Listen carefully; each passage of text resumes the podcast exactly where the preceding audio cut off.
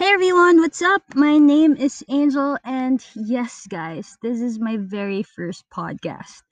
I have been dreaming about making one ever since I was in college. Uh, I have been obsessed with this show called One Tree Hill, and they have this character named Peyton who was into making podcasts.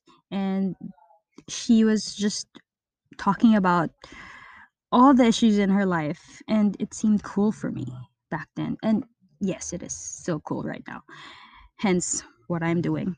Um yeah so yeah i've decided to make myself one and i'm hoping you guys would listen and would still be on board even if all you'd hear is my weirdness and the rawness of my character and my personality.